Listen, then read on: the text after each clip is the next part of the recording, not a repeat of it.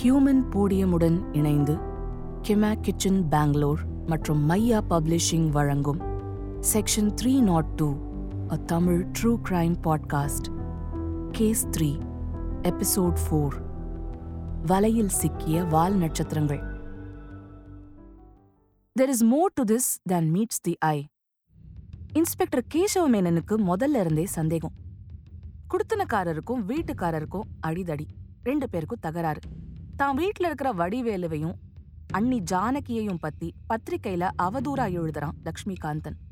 அதுக்காக வடிவேலு அவனை கொலை பண்ணுறான். இது ஒரு ஸ்மோக் ஸ்க்ரீனாகவே இருந்துச்சு இன்ஸ்பெக்டர் கேசவமேனனுக்கு. லக்ஷ்மிகாந்தன் தன்னை பற்றி அவதூறா எழுதியிருக்கும்போது அவனை கொலை பண்ணா தான் சிக்கிப்போம்னு வடிவேலுவுக்கு தெரியாதா? அப்படியும் அவர் கொலை செஞ்சிருக்காருனா அவர் பின்னாடி ரொம்ப வலிமையான செல்வாக்கு இருக்கிற யாரோ அவருக்கு தைரியத்தை கொடுத்துருக்கணும். நீ லக்ஷ்மிகாந்தனை போட்டு தள்ளு, உனக்கு ஒன்றும் ஆகாம நான் பார்த்துக்கிறேன்னு யாராவது தைரியம் கொடுத்திருந்தா மட்டும்தான் வடிவேலு இந்த காரியத்துல துணிஞ்சு இறங்கியிருக்க முடியும். வடிவேலு பின்னாடி அப்படி செல்வாக்கான பின்புலம் இருந்திருக்குமா? வெப்பேரி சப் இன்ஸ்பெக்டர் கிருஷ்ணன் நம்பியார்கிட்ட ரிக்ஷாவில் உட்கார்ந்தபடி லக்ஷ்மிகாந்தன் வடிவேலு பேரை சொல்லலைனாலும் அவன் என்னை குத்திட்டான்னு மட்டுமே நற்குணத்தோட வீட்டு வாசல்ல யார் பேரையும் குறிப்பிடாம கத்திருந்தாலும் வக்கீல் நற்குணத்தோட நண்பர் புரூனோ கிட்ட ஒரு கட்டத்துல வடிவேலு தான் தன்னை குத்துனான்னு லக்ஷ்மிகாந்தன் சொல்லியிருந்தான். அதை புரூனோ வக்கீல் நற்குணம் கிட்டையும் போலீஸ் கிட்டையும் ஊர்ஜிதம் செஞ்சிருந்தாரு. வடிவேலு தான் தன்னை கத்தியால குத்துனதா லக்ஷ்மிகாந்தன் சொன்னதா Bruno Vepery sub inspector Krishnan நம்பியார்கிட்ட சொன்னான். லக்ஷ்மிகாந்தன் வடிவேலுவை மாட்டி விடுறதுக்காக சொன்னானா, இல்ல உண்மையிலேயே வடிவேலு தான் அவனை குத்துனானா அப்படின்னு போலீஸ் குழம்பி போனாங்க. காரணம், வடிவேலு கொலை நடந்த அன்னைக்கு அவனோட அலுவலகத்துல காடை பஞ்ச் பண்ணி ஆலிபை கிரியேட் பண்ணியிருந்தான். சாயங்காலமோ ராத்திரியோ கொலைய பண்ணாம தான் காடை பஞ்ச் பண்ணியிருந்த நேரம் பார்த்து வெளியே வந்து கொலை பண்ணியிருக்கான். அப்படின்னா லக்ஷ்மிகாந்தனோட நடவடிக்கைகளை அவன் யார் மூலமாவோ தெரிஞ்சுட்டு இருக்கணும். இல்லைனா அவன் வக்கீல் நற்குணத்தை காலையில ஒன்பதே கால் மணிக்கு பார்க்க போறான்னு ஆபீஸ்ல இருக்கிற வடிவேலுவுக்கு எப்படி தெரிஞ்சிருக்க முடியும்? வடிவேலுவை கைது பண்ணப்போ அங்க ரெண்டு செக்யூரிட்டி கார்டுங்க இருந்தாங்க. அவங்களுக்கும் இந்த கொலைக்கும் சம்பந்தம் இல்லைன்னு வடிவேலுவே அவசரமா சொன்னான். கடைசியில அந்த ஆரிய வீரசேனன் தான் இந்துநேசன் லக்ஷ்மிகாந்தனோட பர்சனல் பாடி கார்டுன்னு இப்ப தெரிய வருது. அப்படின்னா லக்ஷ்மிகாந்தன் கூடவே இருந்து அவனோட மூவ்மெண்ட்ஸை வடிவேலுவுக்கு அவன்தான் தெரியப்படுத்தியிருக்கணும். திரும்ப வடிவேலு கிட்ட விசாரணையை தொடங்கினாரு இன்ஸ்பெக்டர் கேசவமேனன். கொலை செய்யப்பட்ட இந்துநேசன் லக்ஷ்மிகாந்தனோட பாடி கார்டு வீரசேனன் எதுக்காக உன்னை பார்க்க வந்தான்? நாங்க உன்னை கைது செய்ய வரும்போது அவன் ஏன் உங்க வீட்டில் இருந்தான் அப்படின்னு இன்ஸ்பெக்டர் அதட்டி கேட்க, வடிவேலு திரும்ப, லக்ஷ்மிகாந்தன் கொலைக்கும் எனக்கும் சம்மந்தமே இல்லை. கொலை நடந்த டைம்ல நான் ஆஃபீஸில் இருந்தேன். என்னோட பஞ்ச் கார்டு ரெக்கார்டை வேணும்னா பாருங்க அப்படின்னு அலட்சியமா சொல்ல கேசவமேனன் சிரிச்சாரு. நீ ஆஃபீஸ் வந்து காடை பஞ்ச் பண்ணிட்டு பின்பக்கம் வழியா போய் சிந்தாதிரிப்பேட்டையில வாடகை சைக்கிள் எடுத்து பொரசவாக்கம் தானா தெருவுக்கு போயிருக்க. அந்த விஷயத்த வாடகை சைக்கிள் கடைக்காரங்கிட்ட வாங்கிட்டோம். நீதான் கொலையை செஞ்சேன்னு லக்ஷ்மிகாந்தன் வாக்குமூலம் கொடுத்துட்டான். அதை விடு, நான் உன்னை கைது செய்ய வந்தப்போ உங்க வீட்டில் இருந்த அந்த ரெண்டு பேரும் யாரு அப்படின்னு கேசவமேனன் கேட்க, வடிவேலு திகைச்சு போயிட்டான். இனி எதையும் மறைக்க முடியாதுன்னு புரிஞ்சுக்கிட்டான். சார், அந்த ரெண்டு பேரும் லக்ஷ்மிகாந்தனை ஒழிச்சு கட்ட உதவி செஞ்சவங்க அப்படின்னு சொல்லிட்டு அவங்களோட விலாசத்தை கேசவமேனன் கிட்ட கொடுத்தான் வடிவேலு. தன்னை தேடி வந்த இன்ஸ்பெக்டர் கேசவமேனனை கண்டு அரண்டு போனான் ஆரிய வீரசேனன். டேய், நீ லக்ஷ்மிகாந்தனோட செக்யூரிட்டி கார்டா இருந்திருக்கேன்னு எனக்கு தெரியும், நடந்ததை சொல்லு அப்படின்னு கேசவமேனன் அதட்ட ஆரிய வீரசேனன் எல்லா உண்மைகளையும் சொல்ல ஆரம்பிச்சான். ஆரிய வீரசேனன் நல்ல கட்டுமஸ்தான உடற்கட்டோட பார்க்க கம்பீரமா இருப்பான். அவனோட உண்மையான பேரு ராஜாபாதர் பாக்ஸிங். ரெஸ்லிங் எல்லாம் அவனுக்கு நல்லாவே தெரியும். எல்லாரும் அவனை சினிமா ஹீரோ மாதிரி இருக்குன்னு சொல்ல அவன் சினிமாவில் நடிக்க முயற்சி செஞ்சிருக்கான். சினிமாவுக்காக தன்னோட பெயரை மாத்திக்கிட்டான். தான் பார்த்த ஒரு படத்தின் கேரக்டரான ஆரிய வீரசேனன்னு பெயரை மாத்திக்கிட்டு நடிக்க வந்தான். ஆனா சுத்தமா அவனுக்கு பாட்டோ வசன உச்சரிப்போ வரல. அதனால தன்னோட பாடி பில்டர் உடம்ப வச்சுக்கிட்டு விவிபிஐகளுக்கு பாடி கார்டா போக ஆரம்பிச்சான். அப்பத்தான் ஒரு நடிகரோட பாடி கார்டா வேலைக்கு சேர்ந்தான். அந்த நடிகர் ஒரு நாள் ஆரிய வீரசேனனுக்கு ஒரு கவர்ல பணத்தை போட்டு கொடுத்து, இதை போய் அந்த கிராதகனுக்கு கொடுத்துட்டு வா அப்படின்னு சொல்லி இந்துநேசன் அலுவலகத்துக்கு அவனை அனுப்பி வச்சாரு. அப்பத்தான் லக்ஷ்மிகாந்தனை பத்தி தெரிஞ்சுக்கிட்டான் ஆரிய வீரசேனன். இந்துநேசன் பத்திரிகையில் விவிஐபிக்களோட அந்தரங்கங்களை ஆபாசமாக எழுதி மிரட்டி லக்ஷ்மிகாந்தன் பணம் பறிக்கிறான்னு ஆரிய வீரசேனன் தெரிஞ்சுக்கிட்டான். லக்ஷ்மிகாந்தன் கிட்ட போய் பணக்கவரை நீட்டினப்போ அவன் ஆரிய வீரசேனனை ஏற இறங்க பார்த்தான். ஆமா, நீ யாரு? வாட்ட சாட்டமா இருக்கியே, நடிகனா அப்படின்னு லக்ஷ்மிகாந்தன் கேட்க, நான் ஒரு குத்து சண்டை வீரன் சார், இப்போ பர்சனல் பாடி கார்டாக வேலை பார்க்குறேன் அப்படின்னு ஆரிய வீரசேனன் சொல்லியிருக்கான். அப்படியா? நான் கூட ஒரு பாடி கார்டை தேடிட்டு இருக்கேன். இந்துநேசனில் எல்லாரையும் பற்றி எழுதுறதால எனக்கு மிரட்டல்கள் அதிகமாக இருக்குது. உன்ன மாதிரி ஒரு ஆளை தான் தேடிட்டு இருக்கேன். என்கிட்ட வேலைக்கு வா, நான் நல்ல சம்பளம் தரேன் என்ன அப்படின்னு சொல்லியிருக்கான் லக்ஷ்மிகாந்தன். அந்த நடிகர்லாம் பெருசாக வரமாட்டாயா, நீ தைரியமாக என்கிட்ட வா அப்படின்னு லக்ஷ்மிகாந்தன் சொல்ல, சரின்னு அவனோட பர்சனல் பாடி கார்டு வேலையை எடுத்துக்கிட்டான் ஆரிய வீரசேனன். ஒரு நாள் ஆரிய வீரசேனன் வேலைக்கு வந்தான். ஆனால் லக்ஷ்மிகாந்தன் ஆஃபீஸுக்கு இன்னும் வரல. அப்போ ஒரு இளவட்டமான பையன் உள்ளே வந்தான். கருப்பாக இருந்தாலும் கலையாக இருந்தான். கையில் ஏதோ கவர் வச்சுருந்தான். உங்கள் முதலாளி இல்லையா அப்படின்னு அவன் கேட்க, இன்னும் வரலப்பா அப்படின்னு ஆரிய வீரசேனன் சொன்னான். ஜெயானந்தன் வந்து கவரை கொடுத்தான்னு சொல்லுங்க அப்படின்னு சொல்லிட்டு அவன் கவரை கொடுத்துட்டு கிளம்பி போயிட்டான். லக்ஷ்மிகாந்தன் வந்ததும், ஜெயானந்தன் ஒருத்தர் வந்து உங்ககிட்ட இந்த கவரை கொடுக்க சொன்னார் அப்படின்னு கவரை நீட்ட விஷமமாக சிரித்தபடி அந்த கவரை வாங்கி அதுக்குள்ளே பார்த்தான் லக்ஷ்மிகாந்தன். கவருக்குள்ளே பணக்கட்டு. ஆயிரத்தி தொள்ளாயிரத்தி நாற்பத்தி நாலு காலத்தில் கவரில் ஒரு ஆயிரம் ரூபாய் இருந்தால் அது இன்னைக்கு கோடி ரூபாய்க்கு சமானம் இல்லையா?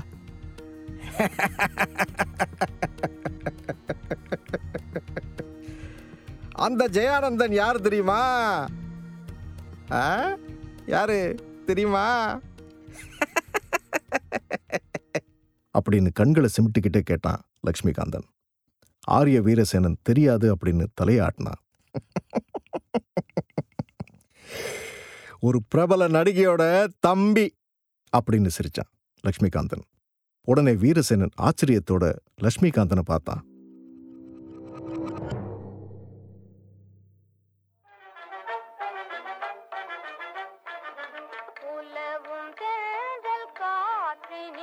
இந்த பாடல்கள்ல நடிச்ச நடிகை தான் அந்த காலத்துல பரபரப்பா பேசப்பட்ட மாதுரி தேவி. மந்திரி குமாரியில கடைசி காட்சியில தன்னை மலையிலிருந்து கீழே தள்ள அழைச்சிட்டு வந்த கணவனை ஏமாத்தி தானே அவனை கீழே தள்ளுற மனைவியா நடிச்சிருப்பாங்க. அந்த காலத்துல மாதுரி தேவிக்கு பெரிய பேரு கிடைச்சது. அவங்க உண்மையான பேரு கிளாரா. அவங்க அப்பா பேரு சூசை முதலியார், அம்மா பேரு மனோரஞ்சிதம். ராயபுரத்துல பிறந்து செயின்ட் ஆண்டனி ஸ்கூல்ல படிச்சாங்க. ஸ்கூல் டிராமால நடிச்சிட்டு இருந்தவங்க முத முதலா பாண்டுரங்கன்கிற படத்துல ஆயிரத்தி தொள்ளாயிரத்தி முப்பத்தி ஒன்பதாவது வருஷம் கதாநாயகியா நடிச்சாங்க. சினிமாவுக்காக தன்னோட பேரை எஸ் எஸ் சந்திரான்னு மாத்திக்கிட்டு நடிச்சாங்க. அவங்க அப்பா அம்மா ரெண்டு கண்டிஷன் போட்டாங்க. ஒன்னு, சினிமாவில நடிக்கிறதுனால பேரு கெடாம பாத்துக்கணும். இன்னொன்னு, அவங்க சொல்லும் போது மாதுரி தேவி கல்யாணம் செஞ்சுக்கணும். நைன்டீன் ஃபார்ட்டில வாயாடிங்கிற திரைப்படத்துல S S Chandra T R ராமச்சந்திரனோட நடிச்சாங்க. நைன்டீன் ஃபார்ட்டில நடிக்க ஆரம்பிச்சவங்க வேகமா முன்னேறி நிறைய படங்கள்ல நடிக்க ஆரம்பிச்சாங்க. டாம்பாய் கேரக்டர்ஸ், கவர்ச்சி ரோல்ஸ் எல்லாம் பண்ணுவாங்க. நல்லா பாடி நடிப்பாங்க. தனக்குன்னு ஒரு யூனிக்கான பாடி லாங்குவேஜ் வச்சுக்கிட்டாங்க. விஜய் சாந்தி ஸ்டண்ட் படங்கள் செஞ்ச மாதிரி அந்த காலத்துல அவங்க செய்வாங்க. ஆனா அவங்க நடிச்சது சந்திராங்கிற பேர்ல தான். அந்த காலத்துல டி ஆர் ராஜகுமாரிக்கு அடுத்தபடியா எஸ் எஸ் சந்திராவுக்கு தான் ரசிகர் பட்டாளம் அதிகம். அப்ப சென்னை மாகாண கவர்னர் கேட்டுக்கிட்டதுனால கலை நிகழ்ச்சி ஒன்ன திரைப்பட கலைஞர்கள் நடத்தினாங்க. அதுல கிளாராங்கிற சந்திராவும் கலந்துக்கிட்டாங்க. கலை நிகழ்ச்சியில நடிகர்களோட கும்மாளம் போட்ட வாயாடி அப்படின்னு இந்துநேசன்ல அவங்கள பத்தி ஒரு கட்டுரை வர, வாயாடிங்கிற படத்துல நடிச்ச நடிகை எஸ் எஸ் சந்திராவை பத்தி தான் அந்த கட்டுரைன்னு எல்லாரும் புரிஞ்சுக்கிட்டாங்க. அந்த கட்டுரை பரபரப்பா பேசப்பட கிளாராவோட பெற்றோருக்கு பயங்கர அதிர்ச்சி. இனிமே அவங்க பொண்ணு நடிக்க மாட்டா, அவளுக்கு நாங்க கல்யாணம் செஞ்சு வைக்க போறோம்னு அறிவிச்சாங்க.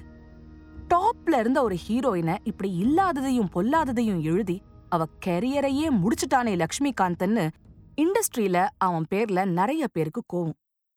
கிளாராவோட தம்பி தான் இந்த ஜெயானந்தன். அவனை குட்டி சூசைன்னு கூப்பிடுவாங்க. அவங்க அப்பா சூசை முதலியாருங்கிறதுனால அவன் குட்டி சூசை. அக்கா பேரை ரிப்பேர் செஞ்ச லக்ஷ்மிகாந்தனை இனி இப்படி எழுதாதன்னு மிரட்டி பார்த்தான் ஜெயானந்தன். அவன் கேட்கறதா இல்ல, பணம் கொடுத்தா எழுதாம இருக்கேன்னு லக்ஷ்மிகாந்தன் சொல்ல, ஜெயானந்தன் லக்ஷ்மிகாந்தனுக்கு பணம் கொடுக்க ஆரம்பிச்சான். இனிமே அக்காவை பத்தி தப்பா எழுத மாட்டான், அக்காவை நடிக்க விடுங்க அப்படின்னு ஜெயானந்தன் அவங்க பெற்றோர்கிட்ட சொல்ல அவங்க கேட்கல.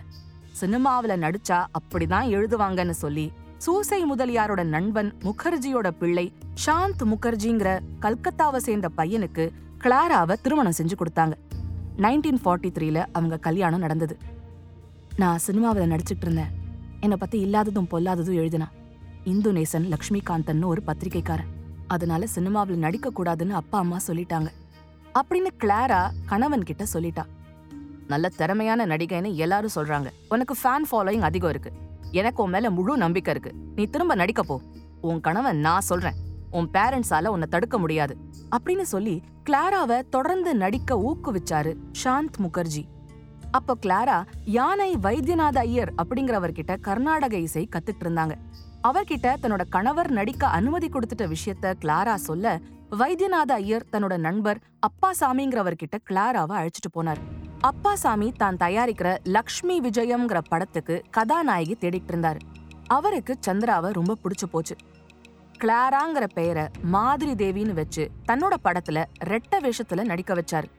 அமுதா குமுதான்னு அப்பவே நம்ம வாணி ராணி மாதிரி ஒரு படம் படம் செம்ம ஹிட்டு. கிளாரா இப்போ மாதிரி தேவியா இன்னும் பெரிய உயரத்துக்கு போனாங்க.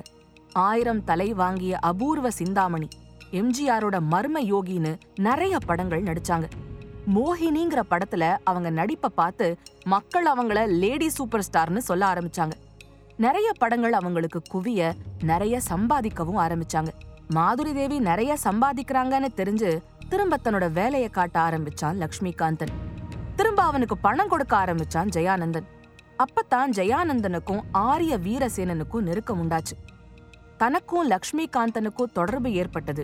அப்புறம் நடிகை மாதிரி தேவியின் தம்பி ஜெயானந்தன்கிற குட்டி சூசை இடையே ஏற்பட்ட நட்பு, இதெல்லாம் பத்தி ஆரிய வீரசேனன் இன்ஸ்பெக்டர் கேசவமேனன் கிட்ட சொல்லி முடிச்சான்.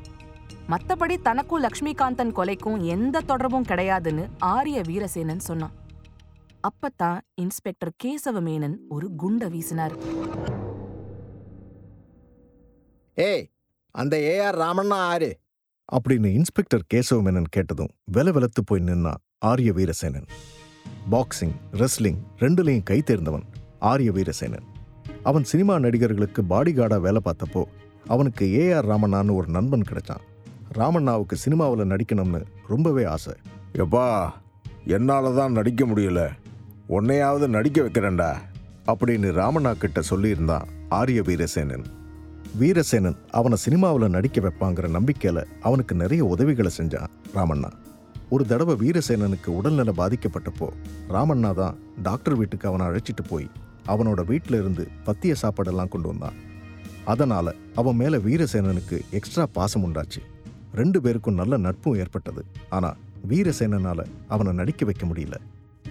சரி, நடிக்க வைக்க முடியலன்னா பரவாயில்ல, நான் நிறைய பத்திரிகைகளுக்கு கட்டுரை எழுதியிருக்கேன், விஜய் விகடன், பிரசண்ட விகடன், சுதேசமித்ரன் எல்லாத்துலேயும் என் கட்டுரை வந்திருக்கு, அதை வச்சு எனக்கு இந்துநேசன் பத்திரிகையில் வேலை வாங்கி கூட நிரந்தரமாக எனக்கு சம்பளம் வரட்டும் அப்படின்னு ராமண்ணா கேட்டான். ஆ, நான் லக்ஷ்மிகாந்தன் கிட்ட சொல்லி வேலை வாங்கி தரேன் அப்படின்னு ஆரிய வீரசேனன் சொன்னான். இந்த நிலையில தான் லக்ஷ்மிகாந்தன் திடீர்னு கொலை செய்யப்பட்டான். லக்ஷ்மிகாந்தன் கொலை செய்யப்பட்ட மறுநாள், அதாவது நவம்பர் ஒன்பது ஆயிரத்தி தொள்ளாயிரத்தி நாற்பத்தி நான்கு சென்னையில் மணியையருங்கிறவருக்கு லெட்டர் ஒன்று வந்தது. மணியையருக்கு லெட்டர் எழுதியிருந்தது அவரோட நண்பர் ஏஆர் ராமண்ணா. ராமண்ணாவுக்கு சென்சேஷன், கொலை, சினிமா அப்படின்னா ஆர்வம் அதிகம். லெட்டரில் என்ன எழுதக்கூடாதோ அதை எழுதியிருந்தான். உலகத்தையே இந்த வழக்கு திடுக்கிட செஞ்சதுக்கு ராமண்ணா எழுதின இந்த லெட்டர் தான் காரணம். நேற்று காலை மேடெக்ஸ் தெரு என்கிற தானா தெருவில் வக்கீல் சி என் நற்குணம் வீட்டு வாசலில் இந்துநேசன் லக்ஷ்மிகாந்தன் ரொம்ப கொடூரமாக பிச்சுவா கத்தியால் மூணு இடங்களில் குத்தப்பட்டான். இன்னைக்கு விடியற் காலை நாலேகால் மணிக்கு இறந்துட்டான். கொலைக்கு உடந்தையாக இருந்தவன் லக்ஷ்மிகாந்தனை நான் தான் தீர்த்து கட்டினேன், இதை நீ எந்த பத்திரிகையிலையும் எழுத வேண்டாம்னு என்கிட்ட சொன்னான், மற்றவை நேரில் வரும்போது கூறுகிறேன் அப்படின்னு ராமண்ணா மணியையருக்கு லெட்டர் போட்டிருந்தான். மணியையருக்கு பயம், இந்த பிரச்சனையில் அவர் சிக்கிப்பார்னு பயந்து லெட்டரை கொண்டு போய் போலீஸ் ஸ்டேஷனில் கொடுக்க அந்த லெட்டர் வேப்பேரி இன்ஸ்பெக்டர் கேசவமேனனுக்கு அனுப்பப்பட்டுச்சு. ராமண்ணா எழுதின இந்த லெட்டர் தான் லக்ஷ்மிகாந்தன் கொலை வழக்குக்கு முக்கிய ஆதாரமாக மாறிச்சு. லக்ஷ்மிகாந்தன் கொலை திட்டமிட்டு செய்யப்பட்ட ஒன்று, குடித்தனக்காரர் வீட்டுக்காரர் சண்டையெல்லாம் காரணம் இல்லைங்கிறத நிரூபிச்சது. அடுத்து நடந்த சம்பவங்கள் எல்லாம் நாட்டையே அதிர வச்சது. செகண்ட் வேர்ல்ட் வாரை பத்தி ராத்திரி ஏழு மணிக்கு செய்திகள் வெளியாகும். அதை கேட்கறதுக்காக மக்கள் தெருக்கள்ல கூடுவாங்க. பணக்காரங்க வீட்டுல ரேடியோ வச்சிருப்பாங்க, வசதி இல்லாதவங்க ஹோட்டல்கள்ல ஒலி பெருக்கியோட இணைக்கப்பட்ட ரேடியோவை தான் கேட்பாங்க. திருவல்லிக்கேணிக்காரங்க பீச்ல இருக்கிற திலகர் திடலுக்கு போய் ரேடியோ கேட்பாங்க. அப்படித்தான் அந்த டிசம்பர் மாசம் இருபத்தி ஏழாம் தேதி புதன்கிழமையும் மக்கள் போரை பத்தின செய்திகளுக்காக ரேடியோ கேட்டுட்டு இருந்தாங்க. பாஸ்டோனியே என்ற இடத்தை கைப்பற்றி அமெரிக்கா வெற்றியை ஈட்டியது. ஜெர்மனியின் submarine U eight seven seven Azores அருகே மூழ்கடிக்கப்பட்டது. ஹங்கேரியின் புனித சகோதரி சாரா சல்காஹசி யூதர்களுக்கு உதவியதால் அம்பு சிலுவை கட்சியால் கொலை செய்யப்பட்டார் அப்படின்னு உலக நடப்புகளை சொல்லிட்டு இருந்த ரேடியோவில் சின்ன இடைவெளி. அப்புறம் தற்போது கிடைத்திருக்கும் ஒரு முக்கிய செய்தி. பிரபல திரைப்பட கலைஞரும் சிறந்த பாடகருமான எம் கே தியாகராஜ பாகவதர் இன்று சென்னையில் கைது செய்யப்பட்டார். இந்தோனேசன் பத்திரிகையின் ஆசிரியர் லக்ஷ்மிகாந்தன் கொலை வழக்கு விசாரணையை தொடர்ந்து அவர் கைது செய்யப்பட்டிருப்பதாக தகவல்கள் கூறுகின்றன அப்படின்னு செய்தியாளர் வாசிக்க, அவ்வளவுதான், தமிழ்நாடே அதிர்ந்து போச்சு. அவங்கவங்க காதுல விழுந்த செய்திய நம்பவே முடியாம தவிச்சாங்க. நிஜமா நிஜமா அப்படின்னு கேட்டுக்கிட்டே தெருவில் ஒன்று கூட ஆரம்பிச்சாங்க. லக்ஷ்மிகாந்தன் நவம்பர் எட்டு புதன்கிழமை அன்னைக்கு கொல்லப்பட்டான். சரியா ஐம்பது நாளைக்கு அப்புறம் டிசம்பர் இருபத்தி ஏழு புதன்கிழமை எம் கே தியாகராஜ பாகவதர் கைது செய்யப்பட்டார். எம் கே தியாகராஜ பாகவதர் கைது செய்யப்பட்ட விதமே ஒரு ஆச்சரியமான சம்பவத்தோட நடந்தது அப்படின்னு கவிஞர் வாலி அடிக்கடி சொல்லுவார். தியாகராஜ பாகவதர் கைது செய்யப்பட்ட நாளான டிசம்பர் இருபத்தி ஏழு புதன்கிழமை அன்னைக்கு அவர் ரொம்ப பிஸி. காலையில புதுப்பட பூஜை, சாயங்காலம் அஞ்சு மணிக்கு சென்னை தமிழ் சங்கத்துல ஒரு பாட்டு கச்சேரி. பாகவதர் நடிச்ச ஹரிதாஸ் பிரமாதமா ஓடிட்டு இருக்க மூணு தயாரிப்பாளர்கள் பி ரங்கசாமி நாயுடு, ஸ்ரீராமுலு நாயுடு, சாமிக்கண்ணு வின்சென்ட்னு பார்ட்னர்ஸா சேர்ந்து ஜூபிட்டர் பிக்சர்ஸ்னு ஒரு திரைப்பட கம்பெனியை ஆரம்பிச்சாங்க. தியாகராஜ பாகவதரை வச்சு ஒரு படம் தயாரிக்க முடிவும் பண்ணாங்க. அவங்க தேர்ந்தெடுத்த கதை வால்மீகி முனிவரோட கதை. திருடனா இருந்து முனிவரா மாறி ராமாயணத்தை எழுதின வால்மீகி கதைய படமா எடுத்து அத ஹரிதாஸ் படத்தை டைரக்ட் பண்ண சுந்தர் ராவ் நட்கர்னியையே டைரக்ட் பண்ண வைக்கணும்னு முடிவு பண்ணாங்க. ஏறக்குறைய ஹரிதாஸ்ல நடிச்சவங்க எல்லாருமே வால்மீகி படத்துல நடிச்சாங்க. U R Jeevarathnam, T R Rajakumari, N C Vasantha Kokilam, C T Rajakantham, T S பாலையான்னு எல்லாரும் இருந்தாங்க. படத்தோட பூஜை அன்னைக்கு தான் நடந்தது படத்தோட முதல் ஷாட். டி எஸ் பாலையா மன்னராக உட்கார்ந்திருக்க காவலர்கள் எம் கே தியாகராஜ பாகவதரை இழுத்துட்டு வந்து மன்னர் முன்ன நிறுத்துவாங்க. மன்னர் பாலையா யார் நீ அப்படின்னு கேட்பாரு. பாகவதர் சிரிச்சுக்கிட்டு நான் இனி ஒரு கைதி அப்படின்னு சொல்லுவாரு. காட் அப்படின்னு டைரக்டர் சுந்தர் ராவ் நட்கர்னி சொல்ல அன்றைய காட்சி முடிஞ்சது. என்னவோ இன்னைக்கு நாம இவ்வளவு பேர் ஒன்னா சேர்ந்துருக்கோம், மனசு சந்தோஷமா இருக்கு.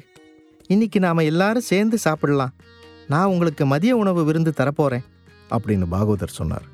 ஷூட்டிங் முடிஞ்சதும் பாகவதர் தந்த விருந்துல எல்லாரும் கலந்துக்கிட்டாங்க. டைரக்டர், தயாரிப்பாளர்கள், நடிகர், நடிகைகள்னு எல்லாரும் ஜாலியா பேசிக்கிட்டு சாப்பிட்டுக்கிட்டு இருந்தாங்க. ஆனா பாகவதர் கொஞ்சம் டென்ஷனா இருந்தாரு. லக்ஷ்மிகாந்தன் கொலை வழக்கு விசாரணை நடிகை மாதுரி தேவி தம்பி ஜெயானந்தன் வரையில் எட்டி இருக்குன்னு தெரிஞ்சுக்கிட்டாரு பாகவதர். நடிகை மாதுரி தேவி போன் பண்ணி தன் தம்பிய காப்பாத்தணும்னு பாகவதர்கிட்ட கெஞ்சினதா கூட அப்போ பேசப்பட்டுச்சு. விருந்து முடிஞ்சு வீட்டுக்கு போன பாகவதர் கொஞ்ச நேரம் தூங்கி எழுந்தாரு. ஆனா என்ன காரணமோ அவருக்கு மனசு சரியில்லை. மாம்பலத்துல சென்னை தமிழ் சங்க கச்சேரி நடக்கிறதா இருந்தது. அந்த கச்சேரிய ரத்து செஞ்சிடலாமான்னு யோசிச்சாரு. சென்னை தமிழ் சங்கத்தை நிறுவினது டி இளங்கோவன். தமிழ் மேல அவருக்கு எவ்வளவு பற்றோ அவ்வளவு பற்று பாகவதர் மேலையும் உண்டு. பாகவதர் பாட போறார்னு சென்னை தமிழ் சங்கத்துல ரசிகர்கள் குவிஞ்சிருந்தாங்க.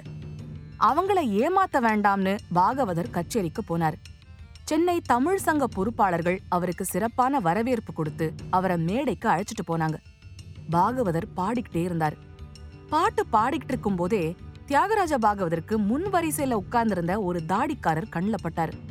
அவர் பாகவதர் பாடுறதையே வெறிச்சு வெறிச்சு பார்த்துட்டு இருந்தார். சாமியார் மாதிரி இருந்த அந்த தாடிக்காரர் பாட்டை ரசிக்கிற மாதிரி தெரியல.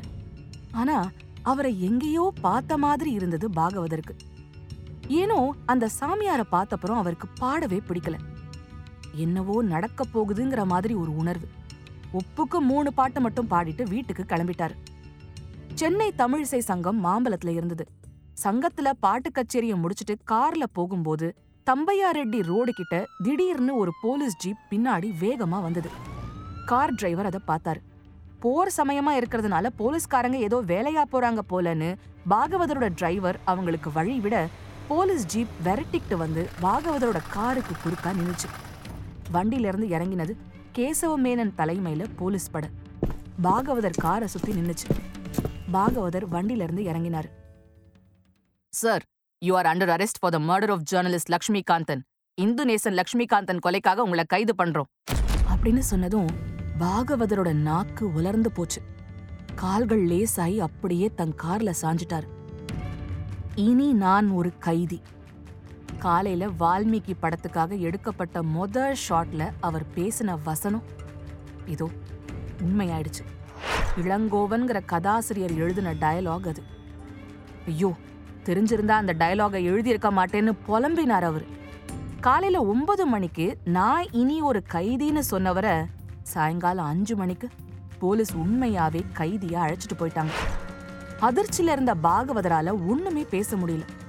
அந்த லக்ஷ்மிகாந்தன் இருக்கும்போதுதான் வாட்டி வதச்சான், செத்தப்புறமும் என்னை இப்படி விரட்டுறானேன்னு டிரைவர் கிட்ட புலம்பினாரு பாகவதர்.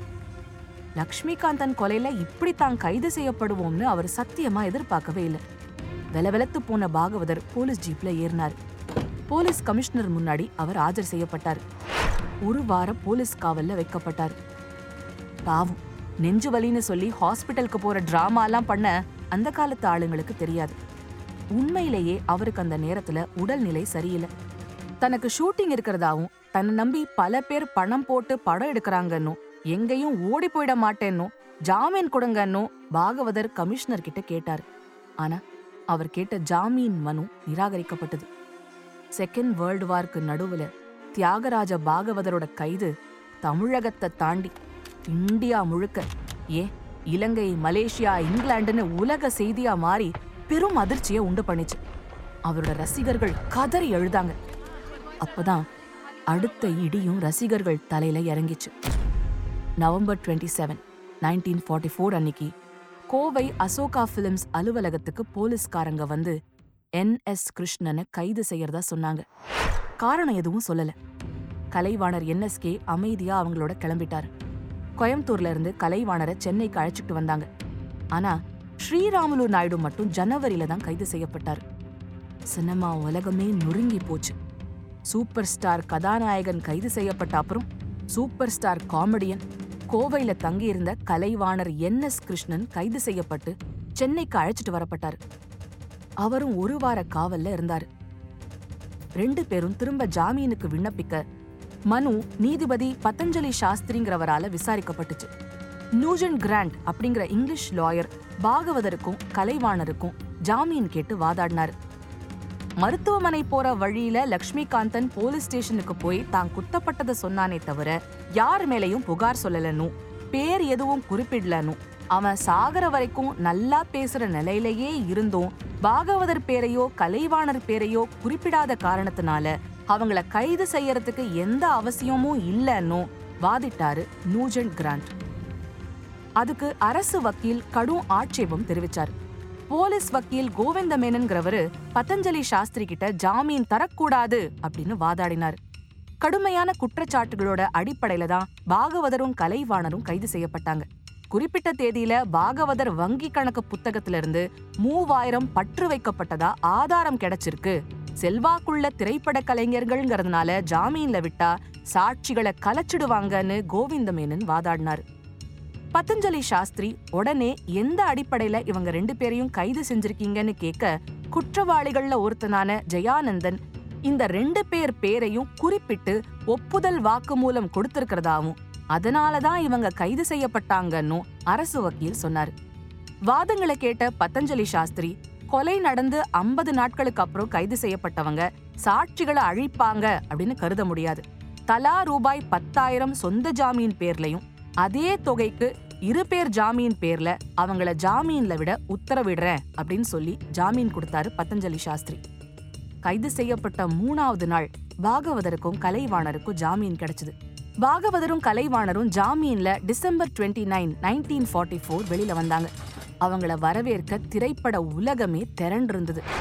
வால்மீகி தயாரிப்பாளர்கள் நடிகர் நடிகையர்னு நல்ல கூட்டம். பாகவதரோட போட்டியாளரா கருதப்பட்ட பி யு சின்னப்பா கூட அவரை வரவேற்க வந்திருந்தாரு. வால்மீகி பட பூஜை போட்டு மொத ஷாட் எடுத்து அந்த வசனமும் இனி நான் ஒரு கைதின்னு சொல்லும்படி ஆயிடுச்சேன்னு தயாரிப்பாளர்கள் நடிகர் நடிகையர்கள் எல்லாருக்கும் கஷ்டமா இருந்தது. பாகவதர் எப்படி வெளில வந்துருவாரு, அவரோட காட்சிகளை பின்னாடி எடுத்துக்கலாம்னு சொல்லி U R Jeevarathnam, T R Rajakumari, N C Vasantha Kokilam, C T Rajakantham, Balaiah இவங்களோட காட்சிகளை எல்லாம் எடுத்துட்டு பாகவதற்காக காத்துட்டு இருந்தாங்க. ஜாமீன்ல வந்த பாகவதர் வால்மீகி தயாரிப்பாளர்களை பார்த்து, நீங்க எப்ப கூப்பிடுறீங்களோ நான் வரேன், ஷூட்டிங் ஆரம்பிங்கன்னு உற்சாகமா தான் சொன்னார். பாகவதர் தன்னோட படங்கள்ல கவனம் செலுத்த ஆரம்பிச்சார். ஆனா அவர் மனசுல ஒரு உறுத்தல். சென்னை தமிழ் சங்க கச்சேரியில பார்த்த அந்த தாடிக்கார சாமியார் தியாகராஜ பாகவதர் சிறையில இருந்து வெளியே வந்த அன்னைக்கும் கூட்டத்துல நின்னுட்டு இருந்தார். திரும்ப அதே வெறித்த உறுத்துற பார்வையோட திரும்ப வால்மீகி ஷூட்டிங் ஆரம்பிக்க பிளான் பண்ணாங்க ஜூபிட்டர் பிக்சர்ஸ். பாகவதர் கலைவாணருக்கு ஜாமீன் கொடுத்ததை எதிர்த்து போலீஸ் அப்பீல் செஞ்சாங்க. அதுக்கு அவங்க ஆதாரமா கொடுத்தது சென்னை ராயப்பேட்டையில இருந்த உட்லண்ட்ஸ் ஹோட்டல் ரசீது. அந்த ஹோட்டல் ரூம்ல தான் தியாகராஜ பாகவதர் கலைவாணர் உட்பட மற்றவங்களோட லக்ஷ்மிகாந்தனை கொலை பண்ண திட்டம் போடப்பட்டது அப்படின்னு அவங்க அங்க தங்கினதுக்கான ஆதாரங்களை போலீஸ் சமர்ப்பிச்சாங்க. அதோட கோயம்புத்தூர்ல இருந்து வந்து அந்த மீட்டிங்ல தயாரிப்பாளர் ஸ்ரீராமுலு நாயுடு கலந்துகிட்டாருன்னு சொல்லியிருந்தாங்க. போலீஸ் ஜாமீனுக்கு எதிராக போட்டிருந்த மனுவை விசாரிச்ச நீதிமன்றம் February twelfth nineteen forty five பாகவதருக்கும் கலைவாணருக்கும் மற்றவங்களுக்கும் கொடுக்கப்பட்ட ஜாமீனை ரத்து செஞ்சது. பாகவதரும் கலைவாணரும் திரும்ப கைது செய்யப்பட்டு சிறையில அடைக்கப்பட்டாங்க. ஸ்ரீராமுலு நாயுடுவையும் கைது செய்ய கோர்ட் உத்தரவிட்டது. அடுத்த நாள் திரைப்படத்துறையை சேர்ந்த ஜாம்பவானான பக்ஷிராஜா ஸ்டுடியோன்னு பெரிய நிறுவனத்தை நடத்தின தயாரிப்பாளர் ஸ்ரீராமுலு நாயுடு கைது செய்யப்பட்டார். பி யு சின்னப்பா நடிச்ச ஆரியமாலா, ஜெகதல பிரதாபன் தயாரிச்சு இயக்கியவர், எம்ஜிஆர் நடிச்ச மலைக்கள்ளன், சிவாஜி நடிச்ச மரகதம் மாதிரி படங்களையும் தயாரிச்சவர் ஸ்ரீராமுலு நாயுடு. உடனே திரைப்படத்துறையை சேர்ந்த பலர் கைது செய்யப்படக்கூடும் அப்படின்னு தகவல் பரவிச்சு. P U Chinnappa, Madhuri Devi, N C Vasantha Kokilam, மதுரம் எல்லாரும் கைது அப்படின்னு வதந்திகள் வேகமா பரவிச்சு. வடிவேலு, நாகலிங்கம், ராஜரத்னம், ராமலிங்கம், ராஜகோபால், ஆரிய வீரசேனன், ஜெயானந்தன், தியாகராஜ பாகவதர், கலைவாணர் என் எஸ் கிருஷ்ணன், ஸ்ரீராமுலு நாயுடு, கமலநாதன், அதோட காலன்ஸ் ரோட்ல நின்னு வண்டிகளை திருப்பி விட்ட போலீஸ்காரர் ஆறுமுகம்னு பன்னெண்டு பேர் கைது செய்யப்பட்டாங்க. வடிவேலோட அண்ணி ஜானகி, ராமண்ணா, மாதுரி தேவி, வக்கீல் நற்குணம், புரூனு, ரிக்ஷாக்காரர் கோபால், சின்னப்பையன், கிருஷ்ணன் நம்பியார் இவங்க எல்லாம் முக்கிய சாட்சிகளா சேர்க்கப்பட்டாங்க. அப்போ நடிகை மாதுரி தேவி ஒரு காரியத்தை செஞ்சாங்க. சிறையில இருந்த தம்பி ஜெயானந்தனை சந்திச்சு பேசினாங்க. அடுத்த நாள் ஒரு பரபரப்பான திருப்பம் ஏற்பட்டுச்சு. This episode was brought to you by Khma Kitchen. Embark on a culinary adventure to Cambodia without leaving Bengaluru. Khma Kitchen invites you to savor the flavors, culture, and warmth of Cambodian cuisine in a setting that exudes timeless elegance. And Maya Publishing. Turn your literary dreams into reality with Maya Publishing, where your story finds its voice and comes to life in print. Script by Kalachakram Narasimha. Narrated by Deepika Arun and Veera. Sound design, recording, mixing and mastering by Baba Prasad, assisted by Surya Prakash at Digi Sound Studio, Chennai. Music by Dakshin. Direction team Avya Kirtivasan and Shri Nithya Sundar. Executive Producer Deepika Arun. Produced by Human Podium. This podcast is based on true stories and real-life events. While we strive for accuracy and authenticity, certain aspects such as dialogue, pacing, and narrative sequence may have been enhanced or reconstructed for dramatic and entertainment purposes. Our intention is to provide a compelling and engaging listening experience while staying true to the essence of the stories being told. Keep in mind that some details may have been altered or condensed for storytelling reasons. listeners are advised to use their discretion. We may refer to specific individuals or groups by their names in order to share stories, insights, or historical accounts. These references are intended to provide context and understanding and are based on publicly available information. We want to emphasize that these references are made solely for the purpose of providing accurate information and fostering a deeper understanding of our culture and society. We strive to approach these discussions with sensitivity and a commitment to treat all individuals and their stories with respect and sensitivity. Human Podium intends to use music in certain contexts, non-commercially and solely for the purpose of relevance or illustration to enhance the quality of content. And we do not seek to profit from or infringe upon the rights of the copyright holder of such music.